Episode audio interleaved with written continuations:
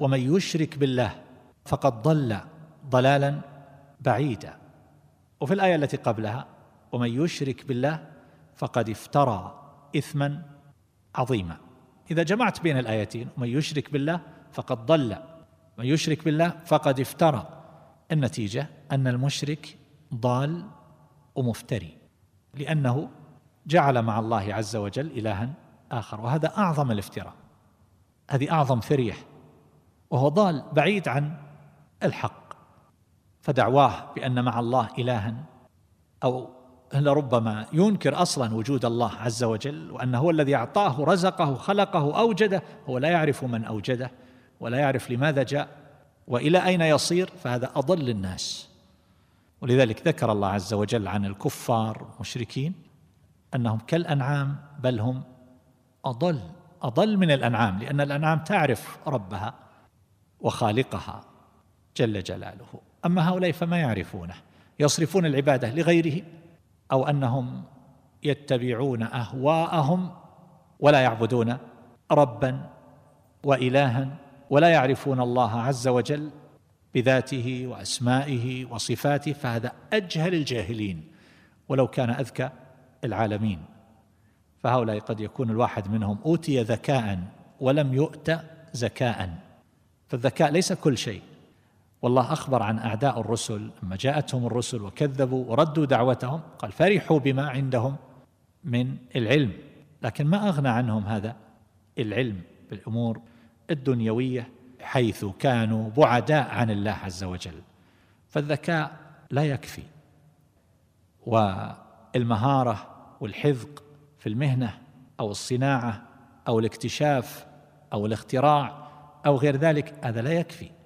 بل أعظم المهمات وأوجب الواجبات هو عبادة الله وحده لا شريك له التي بعث بها جميع الرسل من أولهم إلى آخرهم وهي أصل الأصول وهي مفتاح الجنة وهي آخر ما يخرج به من الدنيا وأول ما يدخل به في الإسلام. هذه الشهادة لا إله إلا الله. فالذي لا يعرف الله ولا يوحده ولا يعبده هذا أضل من البهيمة بنص القرآن.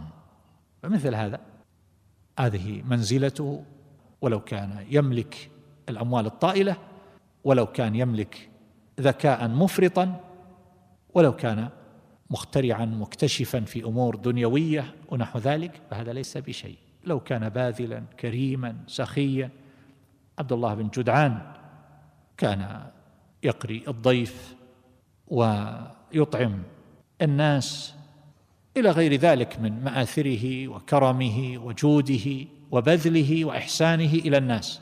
لما سئل عنه النبي صلى الله عليه وآله وسلم أخبر بأنه لم يقل يوما رب اغفر لي خطيئتي يوم الدين.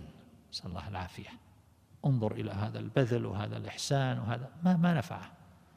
يعطى به في الدنيا أخذ سمعة إلى الآن. عبد الله بن جدعان. رجل كريم شهم باذل منفق محسن لكنه كافر. فكان هذا جزاؤه ونصيبه في الدنيا. أما في الآخرة فلا شيء. وقدمنا إلى ما عملوا من عمل فجعلناه هباء منثورا. أعمالهم كرماد أعمالهم كسراب فلا يجدون شيئا في آخرتهم. فهذه حقيقة كبرى يحتاج المؤمن أن يتبصرها وأن يعلمها وأن يقف عندها ويزن الناس بهذا الميزان. فكون الإنسان له قدرات وله إمكانات وذكاء وإلى آخره لا يعني أنه بمنزلة عند الله تبارك وتعالى ولا يجوز أن تطلب له الرحمة والمغفرة إذا مات. والله المستعان. وهذه قضية قطعية لا إشكال فيها وهي في غاية الوضوح.